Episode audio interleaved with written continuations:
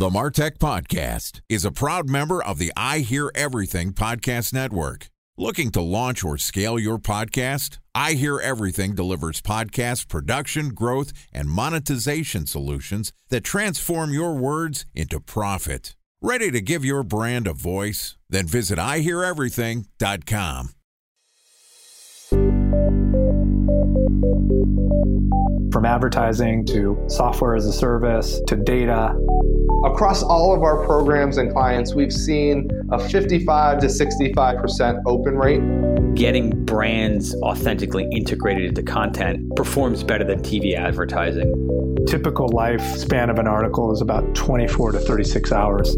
If we're reaching out to the right person with the right message and a clear call to action, then it's just a matter of timing. Welcome to the Martech Podcast, a Ben J. Shap LLC production. In this podcast, you'll hear the stories of world class marketers that use technology to drive business results and achieve career success. We'll unearth the real world experiences of some of the brightest minds in the marketing and technology space so you can learn the tools, tips, and tricks they've learned along the way. Now, here's the host of the Martech Podcast, Benjamin Shapiro. Welcome back to the Martech Podcast. This podcast is sponsored by Knit.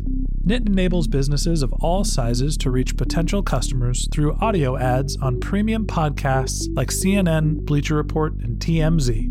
They are a dynamic ad insertion platform that allows you to reach your audience by choosing which shows, geographies, and keywords you want to target with podcast ads. And since Knit is a self service platform, there's no minimum order size to get started. I am a Knit customer, and I can vouch that it's an incredibly easy and cost efficient way to market your products or services.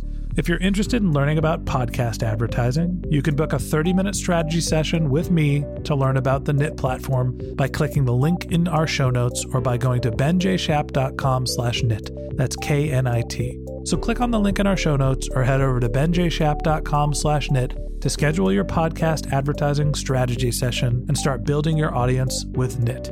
Bringing podcast advertising to the people, that's Knit. Okay, today we're going to continue our conversation about a channel that most marketers do not associate with technology public relations. Joining us is Lindsay Stuart, who is the Vice President of Business Intelligence at the Max Borges Agency, which is a consumer technology focused PR firm. Lindsay and her team at the Max Borges Agency have developed a data driven marketing strategy using media relations, influencer relations, and social media to drive brand results for companies including AT&T, Marshall, DirecTV, and Strava. In our last episode, Lindsay walked us through her approach to generating brand buzz using PR.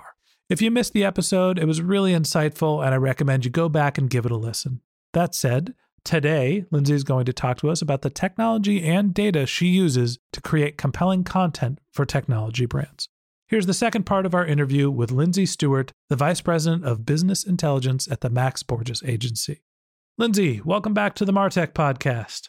Thanks for having me. It's wonderful to have you back. In our last episode, you talked us through your approach to PR and how it's a little different than the classic PR agency and how you're using some technology to not only create compelling stories, but to think about the media and then also to evaluate whether your campaigns are successful. Today, I want to dig into a little bit more about how you use business intelligence, which is part of your title, to create compelling content. So, let's start off by talking about what are some of the tools that you use to gather data that you can feed into an article about one of your customers. Absolutely. So, a few different things and approaches that we use. One of the things that we do is we use a tool called NetBase, which is a social listening tool. Have you ever heard of it? No, new to NetBase. Basically, it's just a way for you to kind of scrape all those online conversations that you see across the web, across Facebook, Instagram, Twitter, and understand some of the trends amongst those conversations. So, it's a great way for us to be able to one do industry research into what kind of online conversations are happening that we can potentially tap into and pitch for storylines for our clients so each time a new client comes on board, we'll want to take a pretty exhaustive look at their industry within online conversations to understand what are the media talking about, what are consumers talking about, and how can we leverage those insights to pitch it more effectively. And then in addition, we're able to kind of pull all of those online conversations and understand some trends amongst consumer conversations that we could potentially share out to media alone, just in what kind of trends we're seeing in certain hashtags that are being used and what media would be interested in. So you're using a social signal to try to gauge what is compelling content. Yes. Are you doing any surveying? Are you collecting your own data? Are there any other places that you gather data about your customers? Yes. So for many of our clients, we'll go in and do a consumer survey where we're looking at a specific topic. One of the ones that we did recently was looking at dating trends. We have a client called Decluttr. Um, they buy and sell old technology. So, like if you have a phone that you want to trade in, they'll buy your old phone. And we wanted to see specifically what some of the preconceptions were amongst singles about which phone they want their significant other to have, specifically with first date. So we had the assumption that iPhone users might be a little bit more dateable than Android users. So we wanted to um, see if that was indeed correct. And it actually was very interesting. We found that things like men who are on a first date with a woman who has a cracked screen think they might be financially insecure we found that most people would prefer to date iPhone users. So it was just kind of like a fun exploration of this topic, and we were able to get a lot of media interest out of it. We got to dig into that more. Hang on a second. so the iPhone's a sexy phone. I get it. But if a man has a crack screen, then they're financially unstable. Or if it's a woman has a crack screen, then men are concerned that they are financially unstable. I believe it was the men thought that women were financially insecure if they had a broken screen, and that women were more likely to judge men based on having an old phone model. Guys, quit being so judgmental. Come on. Sorry. Back to marketing and technology. well, that was our reaction too. We were just interested because there's so many things that go into a first date and first impressions. And we were just curious how much that would play into it. I haven't gone on a first date in nine years, but I can tell you that nine years ago, the last thing I was looking at was my wife's phone. and some people did comment on that, that everybody's shallow, but other people said, you know, it's the blue bubbles, not the green bubbles. I've heard that one before too. that was what inspired it, actually. right. Another one that we did was for one of our clients, ThinkGeek we did a state map where we found what was the most popular PIE versus PI, just kind of as a playful way of taking advantage of Pi Day. So these are just kind of some fun things that we've done for clients that have helped generate some brand awareness and backlinks to their sites.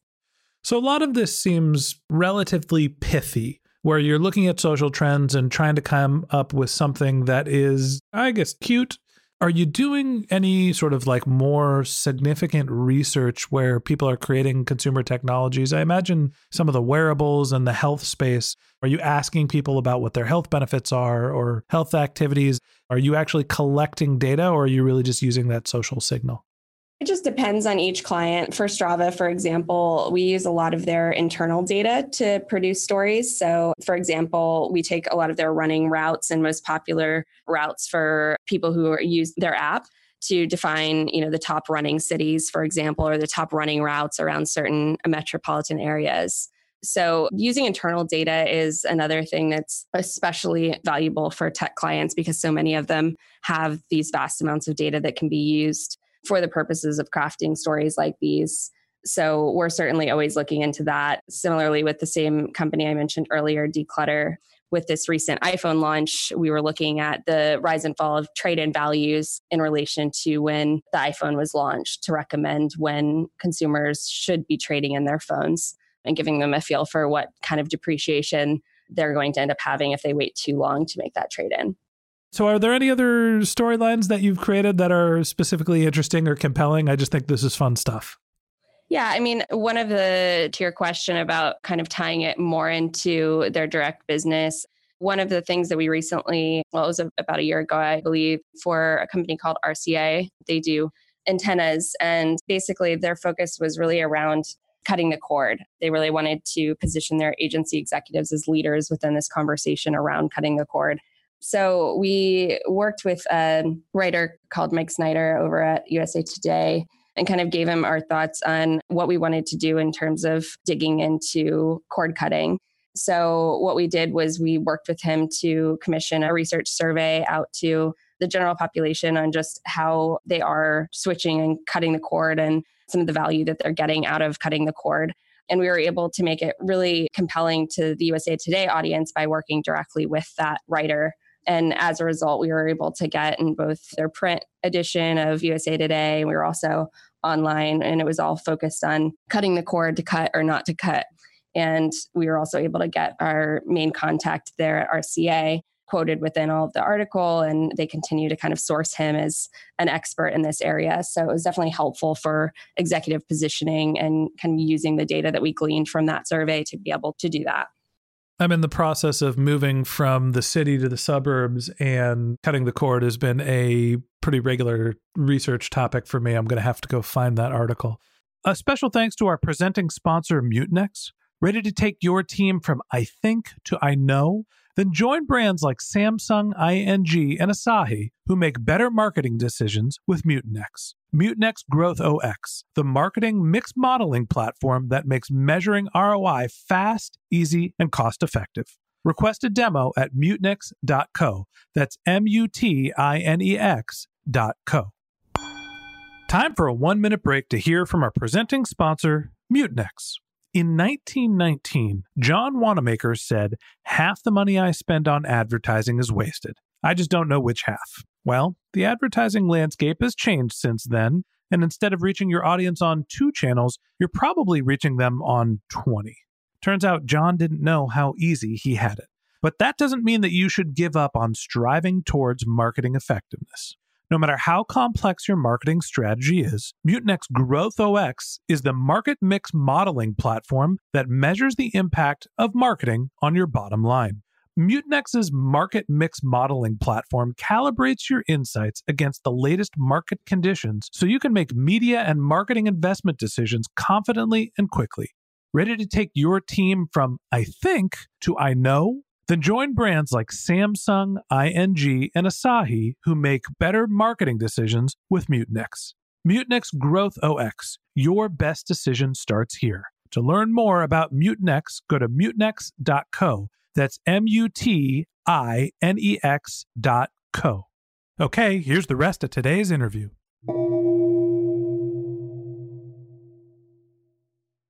Tell me a little bit about how you're using data and technology, not specifically to craft your storylines, but to put together the strategy for your clients.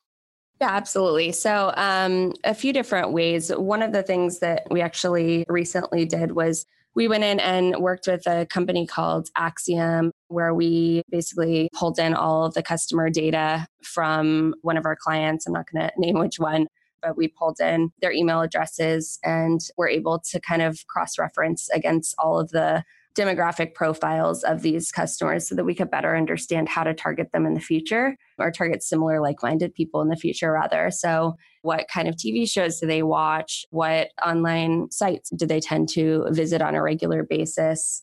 And more importantly, how are they using social media and digital methods to learn about brands? What's their receptiveness to certain advertising types? And all of that was cross referenced against the Acxiom database to learn more about them so that we can kind of help to drive our media strategy, our editorial strategy, and understand what's the most important place for them to be. So you have a list of your customers' customer profiles and you're basically doing demographic research on them using Acxiom's database. Is that something that you need a subscription for Acxiom? How does that model work? Typically, it's just a partnership with Acxiom. You don't have to have a continued subscription with them. We just work with them on occasion for clients where we're really trying to dig into this type of data and really understand customers and how we can reach them. But there's a lot of different ways that you can do it. Acxiom is actually one of the data providers that has worked with Facebook for years. So I don't know if you're familiar with the Audience Insights tool in the back end of Facebook, but once upon a time before the days of Cambridge Analytica, there was a lot more information on the back end of Facebook provided insight into buying behaviors and along with a few others were what fed that data. So Facebook no longer has that capability, but that's some of the changes that they've been making as of late. I was going to say, I probably shouldn't know this. Did Facebook take down their audience insight platform after Cambridge Analytica? They haven't taken it down. It's just changed. So it's there. It's just there's a lot of areas that have been cut back on. And that's actually one of the tools that we historically used for audience profiling for a lot of our clients when we started on on strategy mapping. We would go in and create an audience based on their list of customers so that we understood exactly who is in their customer base. Now it's not as robust as it once was, primarily because of those third party providers now not working with them. Are there any other ways now that Facebook isn't as robust that you can find out information about who the customers are and what their behaviors are? Acxiom is one way, just kind of going directly to the third party. And that's kind of why we ended up going around it and doing it that way instead. But there's many different partners like Acxiom that provide that type of information. But Acxiom is definitely one of the most comprehensive databases and definitely has a lot of offerings that you can tap into for that type of audience research. One of the things that we recently did as well is for newer clients when they come through the door and they might not know exactly who they're trying to target we will go out and give consumers a range of different features and qualities about the product that we're going to be promoting and then back into those that are most interested in the concept what are their demographic qualities? So do they tend to be more tech savvy? Are they younger? What kind of household income do they have? And dozens of other criteria to help them better define who that target audience is at the very outset when it's a little too early to have customers. Interesting so, what's interesting to me is we talked a little bit about how you're creating content and you're using sort of a social listening channel to be able to figure out what's going to be pithy, compelling, clickable content. And then you're also able to use your customers' data to be able to understand who specifically they should be going after and learn their customer demographics. I imagine that there are some similar trends looking at consumer tech companies and that a lot of these things are happening repeatedly. It's either the same topics or the same channels that are coming up. Have you looked sort of in aggregate at the consumer tech industry and come up with any interesting findings? Yeah, absolutely. So, a few different things actually. We do a biannual collective intelligence report across all of our clients. And basically, within that report, we are analyzing some of the trends that we see across the top outlets by vertical. So, if we're looking at business outlets, for example, across all of our clients, which ones are the most likely to drive site traffic, which ones are the most likely to drive consumer activity like shares. And then we're also able to look at wider trends across things like retail links with the trend towards more and more of these sites looking to Amazon because of the affiliate kickbacks that they get, we're able to identify which ones are most likely to be clicking, linking out to Amazon, and which ones are most likely to be linking out to a brand site. Specifically, when a lot of our clients are looking for sales on their direct website because they get better margins. So, all of these insights are extremely helpful for our account teams. We do a big presentation where we kind of share this big report that they're able to then translate into actionable ways for them to reach out to media to more effectively communicate the results that we're getting to clients and just be smarter about how we do things. Ultimately, if we know that there's 10% of sites that are driving results and then the rest of them are not, we just focus on the 10%. And that's been extremely helpful and efficient for our team. Makes sense that you have an understanding of which channels to go to within PR to drive different results, whether it be direct response conversion or shares or whatever the other metrics that you're looking at. Let me turn the page a little bit and ask you the same question we asked everybody who's a guest on our show. What advice do you have for younger marketers who are interested in learning about your channel?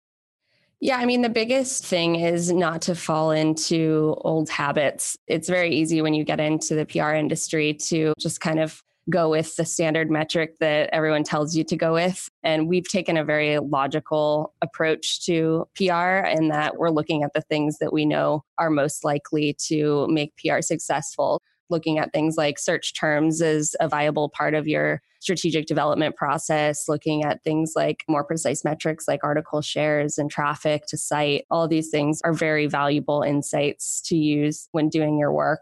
And just to be smarter about what things and which outlets you're approaching based on what results you're likely to get out of those.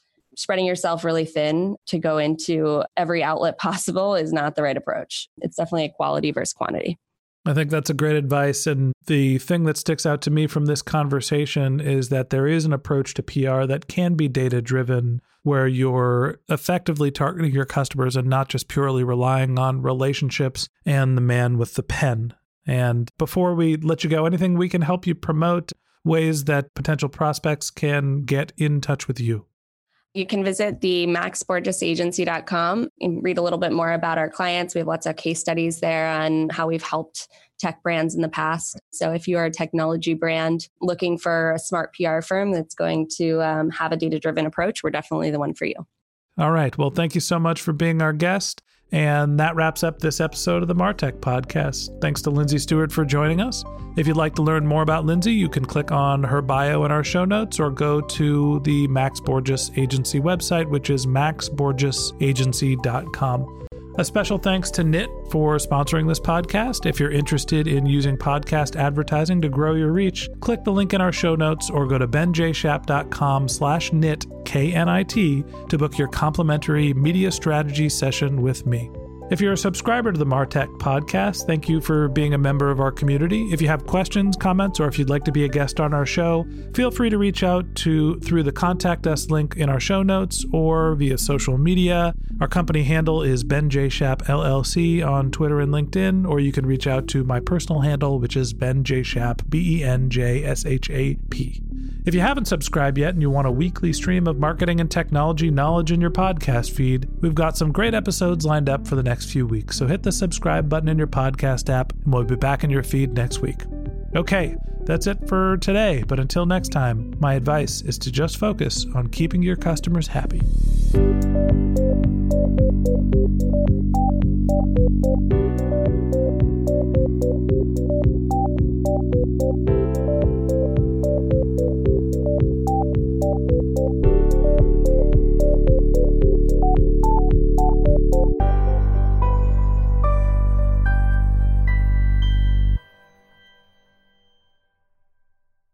Thanks for listening to the Martech Podcast, and I Hear Everything production. Looking to launch or scale a podcast like this one for your brand? Then visit iheareverything.com.